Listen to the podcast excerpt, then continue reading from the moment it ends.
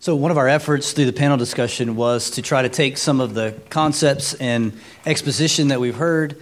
Um, you've heard some great application through those sermons, uh, but just kind of to kind of give it more feet as we um, think about how it applies into our life. And I know one of the things for me, panel discussions have always done uh, is to benefit from the wisdom of, of those that participate. And uh, we have a, a, ton of wisdom represented on this panel. Um, Matthew, thank you, brother. That was a great job earlier, uh, just taking a very tough passage and uh, giving us a, demonstration of how to walk through a passage like that. Um, and pray for Matthew. He's preaching on Hebrews on Sunday morning, and so, um, but your, your exposition there definitely demonstrates a lot of preparation and a lot of time spent, and so I certainly appreciate that. Um, and that's not to take anything away from uh, from Brother Phil and Brother Jim and what they did for us. Um, so I think one of the things about Jude, we might look at this call to contend for the faith and look at it as simply, I guess, wrestling against the world. But when we look a little further, what we realize is that those people are present in the church. Um, so, brothers, talk to us a little bit about, you know, you all represent many years in pastoral ministry.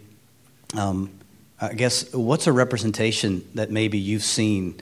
Uh, one of the most difficult situations maybe you've had to deal with in the pastorate with someone who definitely uh, fell into this category. Um, and how, how did you handle it? Um, where did you go with it? We, we had a, a man and his wife started visiting church. They were probably in their 50s or so. It's been years ago. And he, he, he had been at a good church in town, not a SBC church, but a really good church in town. And he was from a very wealthy family. I mean, very wealthy family. So, you know, what you do as a pastor, you got a guy coming from a good church, comes from a wealthy family, you think, hmm, maybe good for budget time. All right, you know, there, there's the flesh it. Well, the guy came came for I don't know a couple of Sundays. He and his wife. So I went over to visit with him, and I had a two hour visit, and I probably talked maybe 15 minutes out of it. And I thought, hmm, something something's bothering me. And so he had he'd been to Oxford and you know traveled around. He could travel anywhere he wanted to. So he'd been to Oxford and studied with. He named some folks he'd studied with. I thought, yeah, okay, you know, glad you could. And and and then we we were talking theological things, and he kept talking about Jesus Christ, monogenes, you know, only begotten. Jesus Christ, monogenes. And I thought, okay, yeah, he he is the only begotten. Well, as it turned out, the more the more I listened to it and the more I thought about it, I thought, this guy's Arian. And and so he was coming to a Sunday school class, he and his wife, that one of the other elders and I were teaching, and we are going through First John. So fortunately, the First John, you know, if you're taking a little bit of Greek, you can do First John. So I just brought my Greek text in. This guy had his interlinear, and I thought I'm I'm steps ahead of him on this, and and so I just worked. It, it, he would try to steer the class into heresy, and so I just stayed after it, and he left. And um, and then he went to a Presbyterian friend of mine, uh, church, and I warned him about it. I said, "You got to deal with him now." Uh, but he, I mean, the, the guy was well heeled and you would think he knew better. I mean, he went to a church that had some significant, good, good, faithful preaching. And the the church he had left, I, I talked with the pastor, and he said we we had trouble dealing with him. And he said, y'all dealt with him better than we did because we called his hand and let him know, no, you're out of line. You're you're uh, teaching outside biblical orthodoxy, or you're speaking that way. We're not going to have it. So, and I I think the lesson I learned on that, and we had to deal with another guy later on. His heresy wasn't quite as bad, but still, he was still out of line. But you've got to be tenacious. You be kind. Be. I mean, you you did such a good job reminding us of that. You don't have to be contentious and ugly and have a throwdown, but you don't budge. And, and you lay into it, and um, and I think the Lord used that and protected us. So, do you think, in that sense, um, and then we can you know hear what you guys have to say as well. But do you think, in that sense, that he was very aware that he was coming in with a teaching that was much different from the church, or do you think that he was more just ill informed himself and, and just kind of outspoken. No, I think he was quite aware he was different, but he was arrogant. And, and all that, you know, that's been pointed out. The arrogance goes with, with heretical teaching. And I mean, we, we saw it. Tommy and I were talking about that with some of our experience at New Orleans years and years ago. And, and they're, they're arrogant, arrogant people, and they think, I'm right. You know, I've got this. And, and you know, he, he knew a little bitty bit about Greek, and, and that, and I mean, he really didn't know much. And, and he didn't understand the, the flow of um, church history. He didn't understand historical theology. And, uh, but there was enough arrogance, and I think his wealth affected him. So he thought, you know, I'm, I'm from a family that could buy out most of the churches here and buy their buildings and give them away. I mean, literally. Right. And um, he, it, he just he was so big on himself. I, I, I thought it was bodacious myself.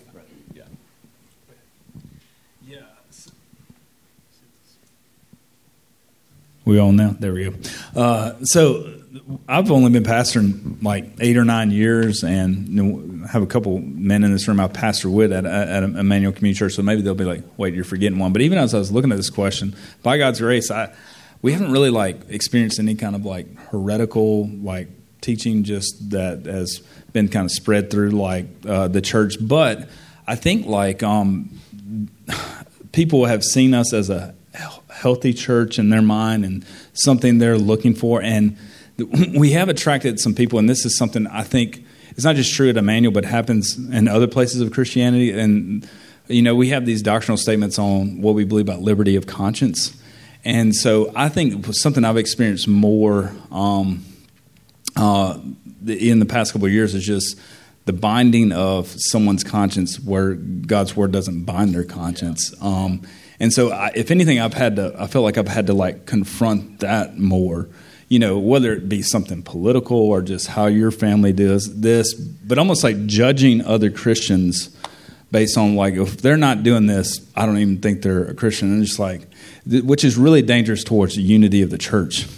And um, so I, I would say like that's probably the biggest thing that we have seen, and I'm sure other pastors in here have experienced similar things, even like uh, just with the political idolatry of our day in, in churches. It, it, it, liberty of conscience has been like one of the things where they're treating something in the same manner as like the Trinity. Everything's black and white.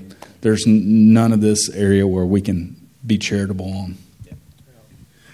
Just thinking about contending, um, you know, primarily um, my, you know, my um, having to deal with that has been internal. Uh, I've mentioned before when I came here, this church uh, was founded in 19, 1907. So I came in the 80th year sometime. And, um, and so it was well established and really trained in the arts of war. I mean, as far as um, just you know, the business meeting was the center of the church's solar system. And um, I have mentioned, you know, we had a mass exodus my first Sunday. 120 people left. Not because of me, but because it's just been so fractured for so long. And that was 10 years of hard work and wondering if I was going to survive all the internal conflict, especially when you're 28 and you're the only full time staff member. So in contending, there was, um, you know, just a lot of pressure to conform to um, outward, you know, ideas and thoughts that were, you know, held as dear that weren't really necessarily biblical.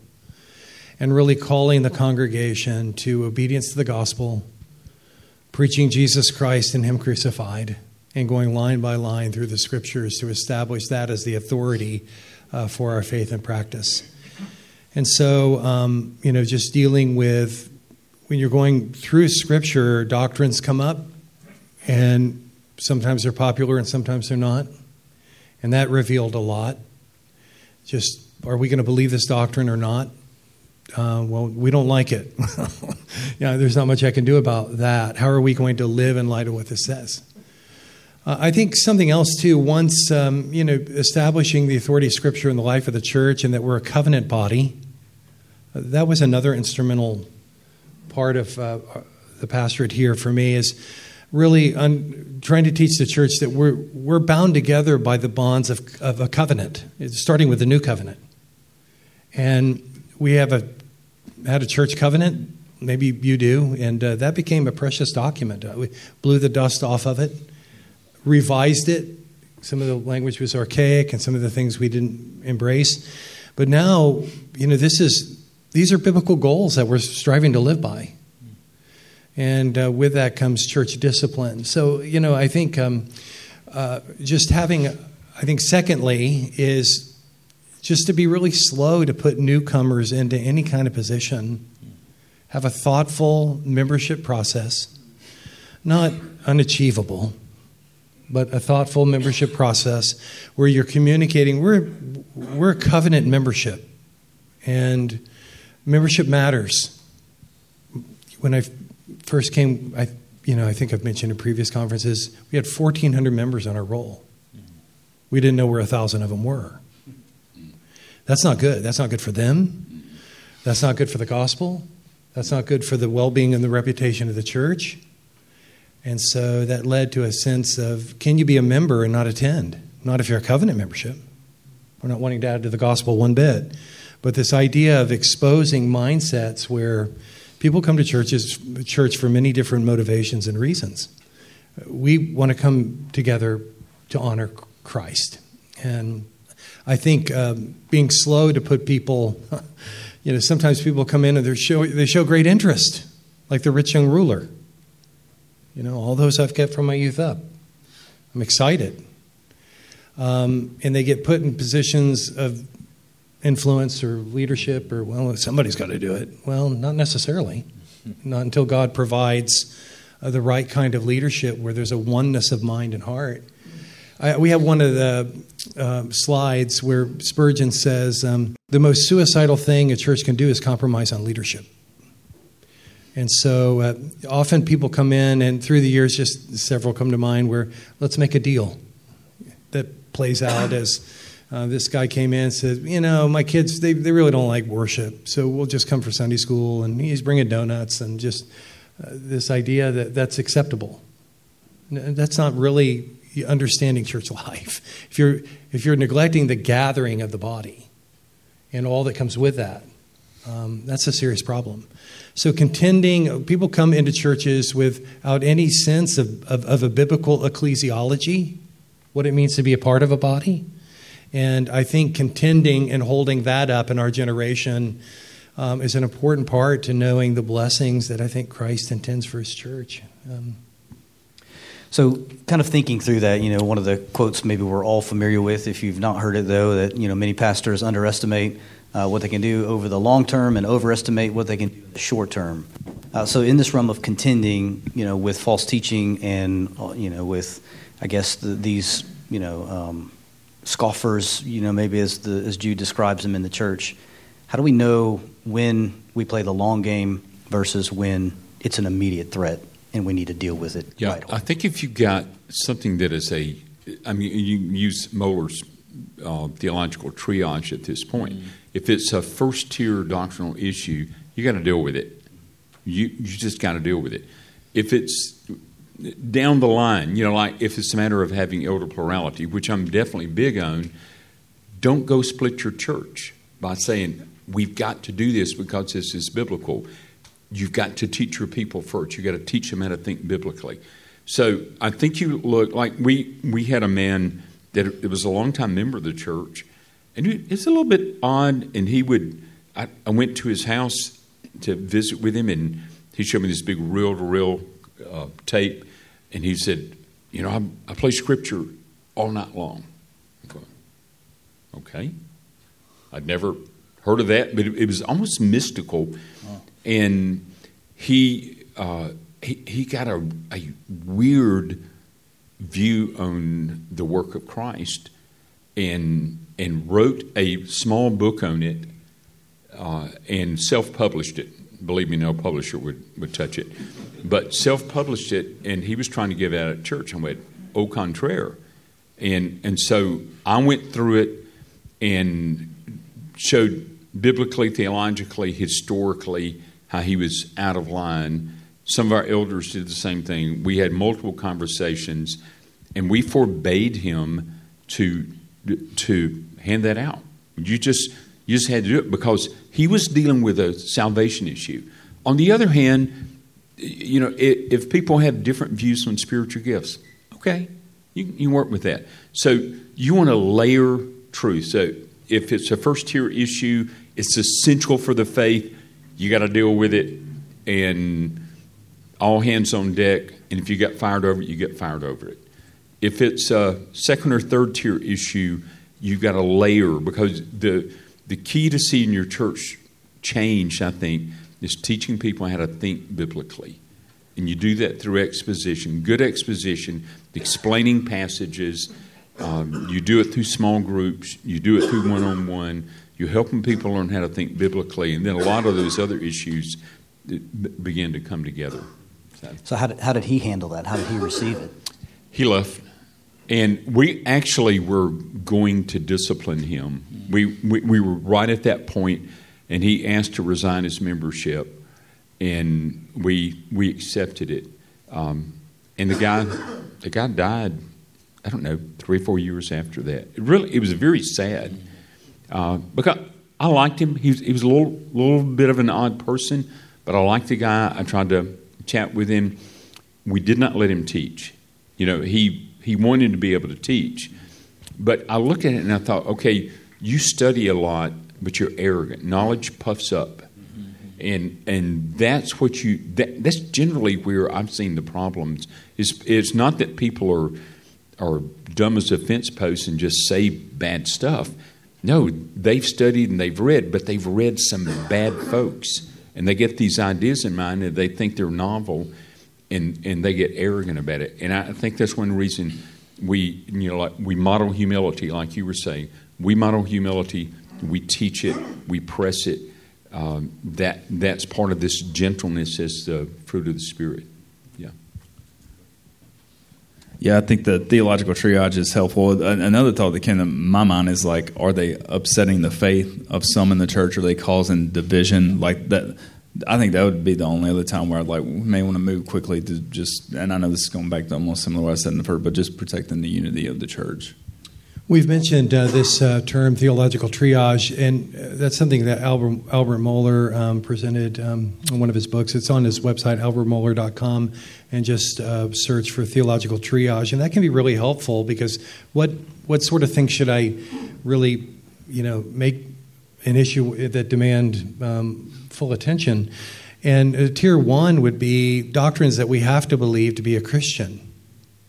We deny them and we're no longer talking about being the Christian faith. Second tier would be issues where there's disagreement among devoted believers, uh, whether it's charismatic gifts or baptism or these type of things to where there's not a resolve and there's a conscience issue and I, I really need to be a Presbyterian or I really need to be a, a Baptist and we understand that's why there are you know denominations on these second tier issues. And then third tier are issues within a local church where there can be difference in the body and that's that's okay. Um, we can live with that. And with it depends on sometimes they overlap a little bit uh, but you know issues concerning the second coming um, uh, other issues as well, where there may be a, a, a tolerance or a, a, forbearance, rather, to um, we can walk together and serve the Lord with these differences in the body, and um, there's peace and joy. And we're not saying they're not important. We must contend to try to understand all that Scripture says. But as far as walking together and obeying what Christ has called us to be, we can we can do that even with these differences. Yeah. Okay, so let's let's take expository preaching as a given. You all talked about the importance of our preaching in the midst of the church. Um, what would be the next thing that you would say is essential if you want to contend? Um, what what have you found, at least in your experience in pastoral ministry, uh, that has served the church well from helping guard against some of these issues? I, I think one thing you want to um, get your people reading. I, years ago, there was an older gentleman, older brother that had pastored a long time, and he said, if you want to see your church change, get them reading. And, and you know, tip, typical churches, people don't read, and and so you've got to start small. You know, you're not going to give them volume six of John Owen on sin and temptation and say, "Hey, why don't you read this?" Uh, but you you can give them articles, and that's the good thing about we got lots of great articles that you can you can download print you know print articles, give them out, do some small books, meet with some guys to to do some reading. I think you do that. I, I use the word layering because you're using different approaches. You're doing the exposition. You're teaching through books during Sunday school. You're having some small group studies.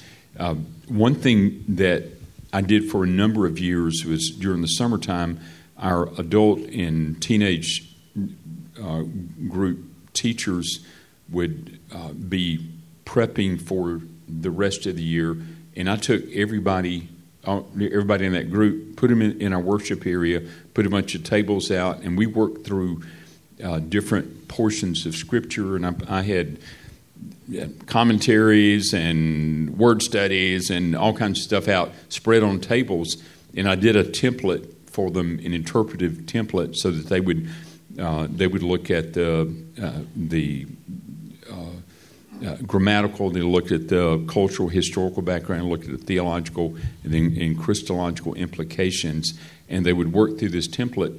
And I would just walk around and watch what they're doing and listen to them and answer questions. Then we would summarize at the end. They ended up having a massive impact, and it wasn't a you know, I didn't have to reinvent the wheel to do it. I just yeah. do it out of stuff I'd already been preaching yeah. on, and and just gather the resources, and that that was useful. Yeah, would, and Phil would probably be better to answer this one because he's done it far longer than me. But just um, multiply like your discernment and values to the church by investing and raising up um, other leaders. Um, you know, we as early as, as we could. It doesn't look like it does now. Like when I started investing in some young men in our church, we have uh, what's called a Timothy track now. It's like a two year um, track that we uh, take guys through different books, pastoral ministry. Um, we're, they're, we're, they're, actually reading uh, Bavinck's uh, The Wonderful Works of God this um, this semester, and so just uh, really trying to just equip because I mean you're only one person. And so, like, when even when it comes to like, yeah, bring on elders, but like the the more that that we have, just even like younger guys in the church, and just um, that that investment, I think it's just proved just really well. Yep. Yeah, discipling men. Uh, I think from day one, just making that a priority of ministry. Every week, I'm meeting with men in a one-on-one uh, or group or small groups, and uh, just uh, we for years and years have gone on men's retreats that like the same schedule as this conference. Leave on a Friday night, come back uh, Saturday at, at, noon, and that is, uh, I think, um, bore great fruit through the years. Uh, to invest in, in, men with all the things you're talking about, thinking biblically and reading and uh, receiving spiritual challenge and. So um, uh, let me mention this. We had two questions submitted. Um, we're going to do those tomorrow. So uh, rest assured that your question is going to get answered. Uh, we'll do those tomorrow because they fit with kind of what we'll be talking about in that. Um, but give me so let's let's kind of I want to pivot two directions. One first, let's look more personally.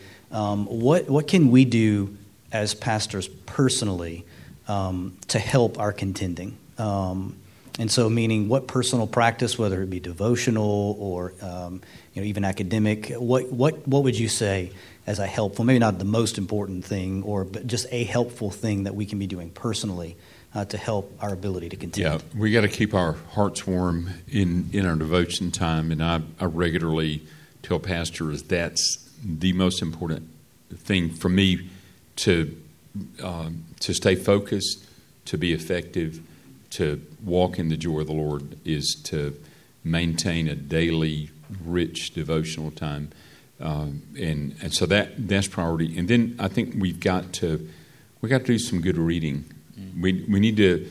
I, I love to see what what different people are reading, and it gives me some ideas. Like, ooh, I need to work on this and work on that. So I think I think doing good reading, and then the interaction of brothers getting together and talking through issues. Uh, I, that that has sharpened me so much. I learned so much from. I mean, they, they can be young guys, and I'm I'm learning from them because they've been thinking in some areas that I just don't think about. So I, I think I think doing those kind of things, it's you know if you can do more academic work, that that's great. If you can fit that in, um, I I ended up going back and doing a degree when I was in my fifties, and I thought I'm going to go for it, and I had an absolute blast doing it. So. Yeah. You know, something for me is just actually engaging people with the gospel. Um, my wife and I took a trip recently, and we had such a, a trip around New Zealand. It's not just any trip. okay. it was awesome. I hope uh, to go one day. Just uh, in the course, I bet we had 12 gospel conversations in Australia and New Zealand that were just engaging, and about half of them were with Muslims, uh, taxi drivers and Uber, Uber drivers, and uh, to engage them in the gospel, you know, the distinctiveness of Jesus Christ and why he's superior and why we need to look to him. And you know, we actually, it's not every day, typically in the Christian pastorate, where you where you're around that kind of engagement and wanting to be more deliberate with the gospel, wanting to get it out of my mouth, and really responding in real time to objections or struggles from a lost world. Yeah, to contend in that way. And, you know, just to, to be able to say in the course of a, an Uber ride, uh, you know, look to Christ. Look, read the New Testament. His promises are sure. He's the same yesterday, today, and forever. He's the living God. He died on the cross for our sins. And getting it out and listening for any objection that may come and contending in that way. I I'd, what to add, uh, but uh, I, yeah, just uh, amen. In terms of like, it's been really helpful for me to just read what other men in the church, and and and, and it's it's not necessarily like theological things. Like I'm about to read this book uh, called "The Two Parent Privilege" by uh, an economist from Maryland, but it's almost kind of reaffirm okay i'm not crazy like the way god has ordered the world that you haven't even these, these economists who are looking at like yeah kids who are, come from two parents they end up doing better you know like so just even just like just things that like can kind of stir your thoughts about you know what's happening in our world. Um, i've been really helped in like membership interviews. Now i still feel young but it's amazing how much a difference there is between me at 38 and uh, I did a membership interview with a young couple there and like they're like 24 and just and what's the huge difference is that um, she kind of talked about some anxiety that she had in middle school and then I just followed up like with a question just like when did the iPhone come out when y'all and and she she had Instagram as a 12 year old, and that, that's when Instagram had first come out. But just kind of like listening, and because there's things that I struggle with, like that challenge my faith, but it, like just seeing, like, man, there's people younger than me, and then, and then we need to listen to people older than us. Well, but there's people younger and older than me, they have different struggles when it comes to like contending, you know, for their own faith. And so I don't know, that has been helpful for me just to just to be reminded, like, people are struggling with different things that, that I'm struggling with as I try to fight the good fight. Yeah.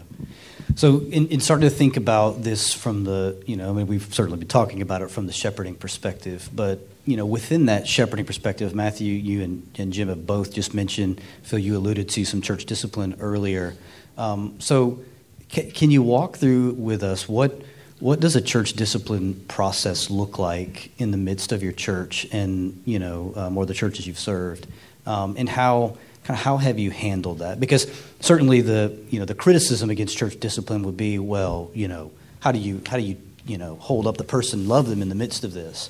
Um, where most of the instances of church discipline I've seen are are healthy, um, you know, are uh, at least affirming in the sense that you know we, we want to affirm that the Lord has given us this process to walk through. It is biblical, um, you know. But um, as I saw, you know, in, in 1855 at the church I served at in Brookhaven, um, they disciplined for somebody for dancing in town, you know, publicly. Um, to which the person responded, "I'm sorry, I won't do that anymore," and they didn't excommunicate him from the church. So um, I think that's people's kind of idea of church discipline, yeah. you know, in most cases. So maybe help us, you know, just kind of think through. Uh, it doesn't necessarily have to be a specific situation, but maybe you'd like to share one uh, just where you felt like it was the, the biblical example held out. Um, it was a demonstration of, of the love of God in the midst even of that discipline.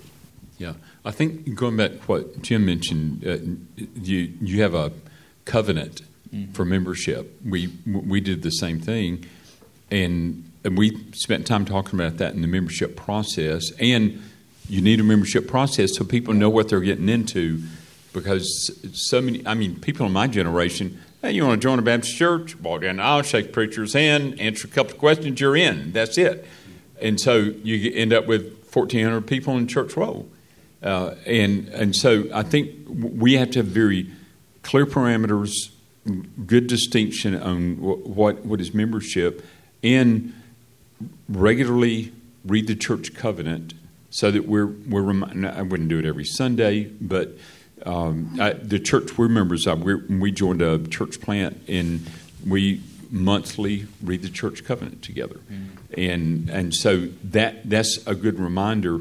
And then when there's a serious enough breach about it, I think we lovingly, patiently, wisely, as gently as we can, try to work with them. I, the, the first instance that we had of church discipline where we, where we had to really work mm-hmm. through and act on it. Um, I don't think I was gentle. It was a really close friend of mine that had been unfaithful to his wife, and I got in his face. Well, I was close enough to him I could get in his face, but that that I would say that generally you're not you're not going to be doing that.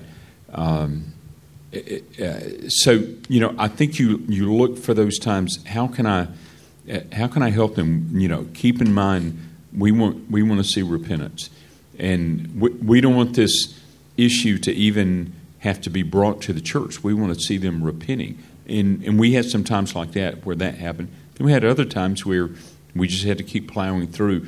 And I think doing a long process instead of a short one, unless it's something so egregious that you got to do it. You know, if if there's someone that maybe they do a major criminal act, mm-hmm. I think you've got to go ahead and remove them. Um, one of our churches in our area had to do that recently, and they they they had to move on it. Uh, it but otherwise, I think we we'd be as long suffering as we can in in the process of trying to uh, trying to address it. Yeah, this has been a huge part of our story. Just looking at. Um, uh, you know, the New Testament, all the examples or reasons why Paul uh, exercised church discipline, false doctrine, Alexander and Hymenaeus, um, immorality, the uh, the man who had um, his father's wife, 1 Corinthians 5, factious, contentious, divisive people, Titus 3. Um, uh, and so, you know, these are category f- fives in church life. And um, this happened to us 25 years ago almost, where we're faced with a major moral problem in our church. A leader is involved in immorality, and we've had other issues where that was the case too. Uh, divisive people that have to be confronted. And uh, back then, you, you, know, we didn't have any kind of anything developed except Matthew 18, and that really is sufficient. And so we gave it our best effort to try to work through these things, crafting a, a more um, a detailed response to things. Uh, but the genius of Jesus' teaching that you want to love covers a multitude of sins, and you're having a one on one conversation. And um, if the brother says, Gee, thanks, I never saw that. Isn't that the goal? So, in a healthy church, that ought to be going on all the time if there's major concerns. But if he says, Who do you think you are? I'm feeling a lot of judgment in the room, and I don't like what you're saying to me. Well, you know, if it's sin, we need to get um, one or two others so to confirm it and uh, as a witness, and those witnesses are are going to be able to say, you know, what you're worried about really isn't a sin, you know, or by all means, this is a clear issue in God's Word. We're not arguing about hairdos, clothing styles, TV program. We're talking about things that are clearly sins, and to be able to go and confirm that And, um, you, you, know, if the brother is won to that, you've won your brother, that's the goal, a, a redemptive conversation.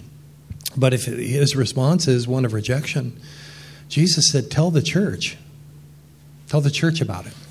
And if he doesn't listen to the church, treat him as a tax collector, someone in need of evangelism, really, someone um, who needs salvation. Uh, so walking through that, it, that has now become a part of our new member class that we're a church that practices church redemptive church discipline and a covenant understanding that no, it's not okay for you to be a member here and not come. How can you keep this covenant and not come? Um, so, and I, I would argue to knowingly, willingly, deliberately absent yourself in the body of church is not merely a decision; it's a sin, according to Hebrews ten twenty five. Do not forsake the assembling of yourselves. And so, I know this may sound arbitrary, but if somebody doesn't attend here for six months, how many times do we have to say, you know, we really miss you? And uh, that was one of the real challenges in coming to remove members. Um, was you know for some of our older members, th- those are my kids. Well, there's no place we would rather them be than than be here.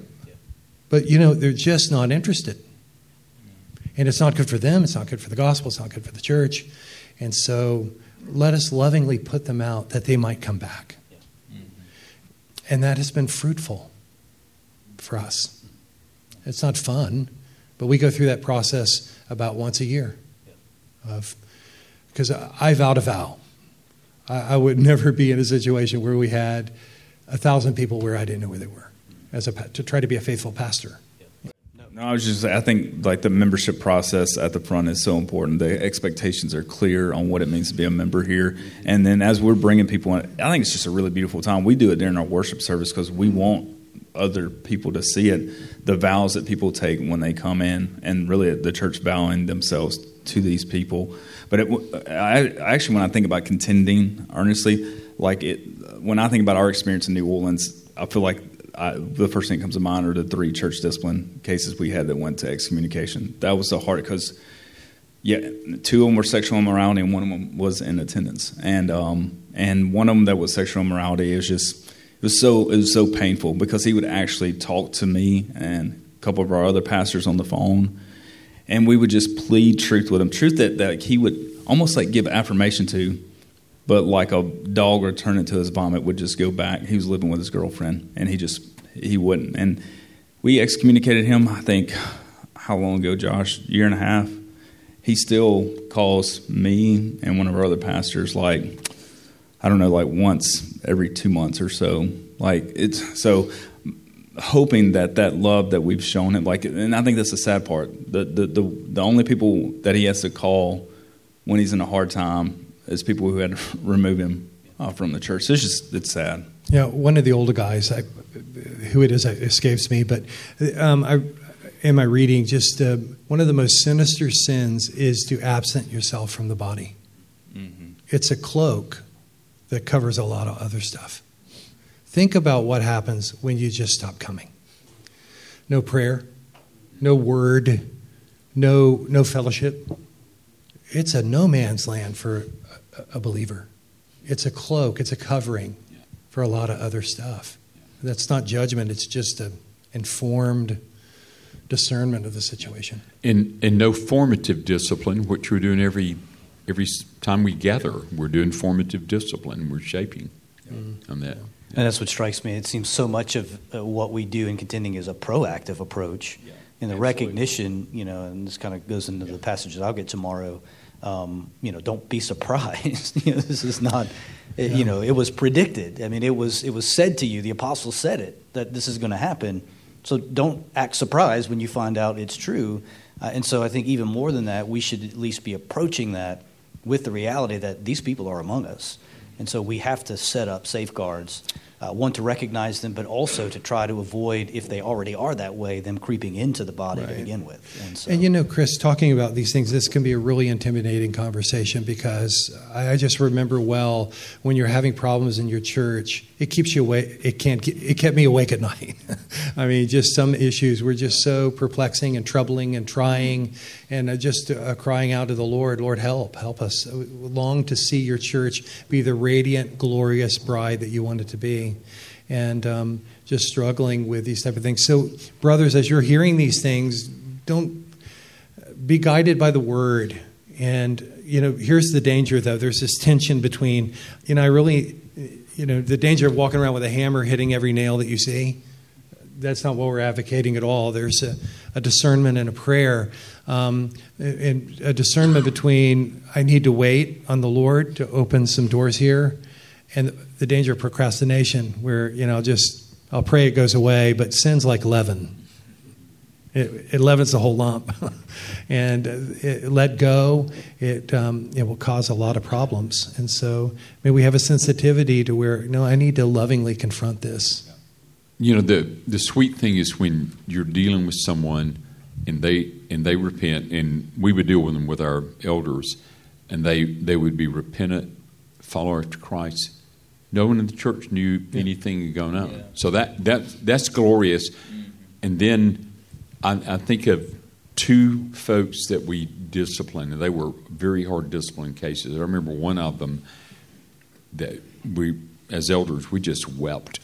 We just all together wept and praying. It was it was so hard, and and these two people, they weren't involved with each other, but these two people later on were restored to fellowship. They they had moved away, but we restored them to fellowship, and and they took the Lord's Supper with us, and that was shouting ground for me to to think after going through that hard hard discipline where we we were just crushed, just absolutely crushed, and and then to see the Lord work in that, you go, thank you Jesus, thank you. Well, I think our time is just about up, but I, I don't want to leave until we at least address at least a, a, picture of this. I think we can get into more of it tomorrow in our panel discussion. But we've talked a lot about contending, and certainly we look at the context of Jude within the church.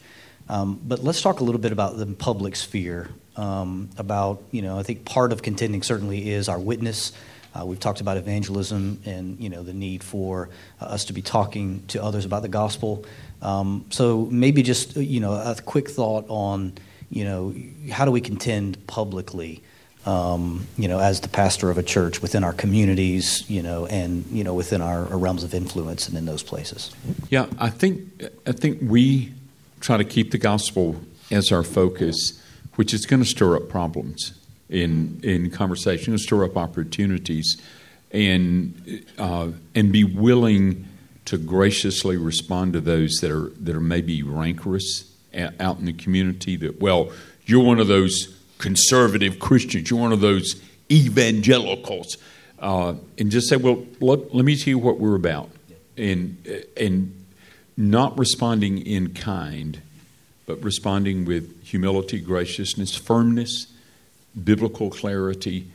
I, I, you know, some of the the situations I've been in that I think could have been really, really contentious I, I was reminded by, by the Lord, be gracious.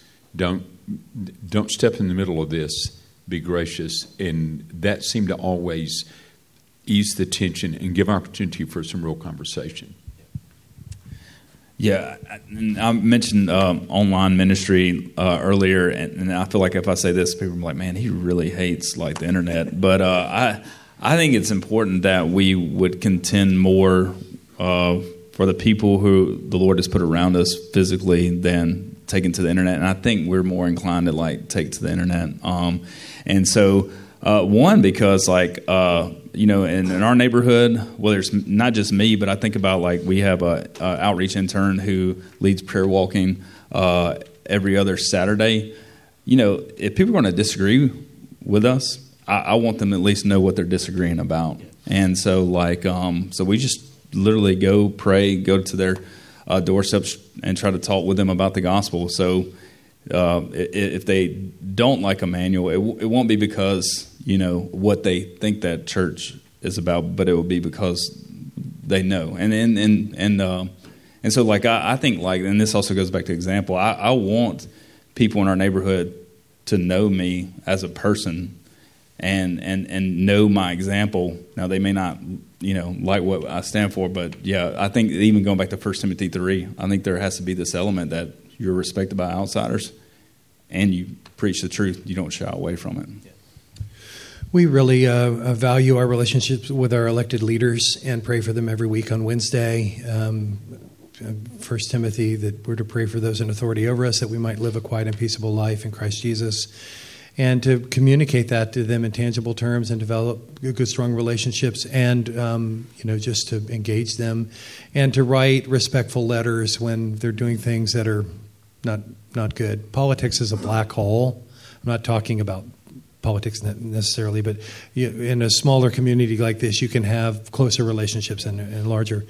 But uh, just really careful to avoid uh, political endorsements, and that I don't want to be known for that kind of engagement. We certainly need to be involved in the political process and vote our conscience, but that's as far as I want to advocate for. Uh, yeah. I really want to be known as a Jesus guy, a Jesus man who is committed to the scriptures and is pointing people to Him um, as our point of engagement with His community, um, not some alliance that I have elsewhere. Um. Well, amen. I think that kind of wraps up our time together tonight. Um, but certainly, thank you for, uh, I guess, giving us the benefit of your wisdom uh, on these issues. Uh, I think as we as we go, we've got a lot to chew on uh, tonight, and um, uh, we're, we're full, I guess, physically, but, but spiritually, you should be full um, by what God has given us tonight through His Word and um, uh, through these faithful brothers. And so uh, let me close this with a word of prayer. And then I think after that, we're dismissed, Jim, unless we have anything else we need to mention. Or, amen. All right, let's pray together. Father, we thank you for tonight. Uh, God, we, we do give you praise that as we have looked at your Word, uh, Father, it addresses so many practical things that we will, Lord, walk through uh, as we seek to lead and pastor well uh, Lord, to be faithful in the midst of the ministry that you've called us to. Father, as we uh, seek to live in the truth of the gospel, Lord, being reminded of it, God, we thank you that, uh, Lord, our, our ability to persevere does not depend on ourselves, but on you. Uh, Father, we certainly, uh, Lord, are given a call toward obedience, uh, but Father, our only hope is not ourselves. God, it is in what you have done for us. God, thank you for the way these brothers have brought that truth out to us tonight, Lord, from your word. God, would you watch over us and keep us safe as we go home? Bring us back safely together tomorrow as we continue to, uh, Lord, to be encouraged and challenged and equipped as we seek to be faithful to you in ministry. Father, we praise you and we love you. As we go, Lord, we pray that we might bless others with that love. It's in Jesus' name we pray. Amen.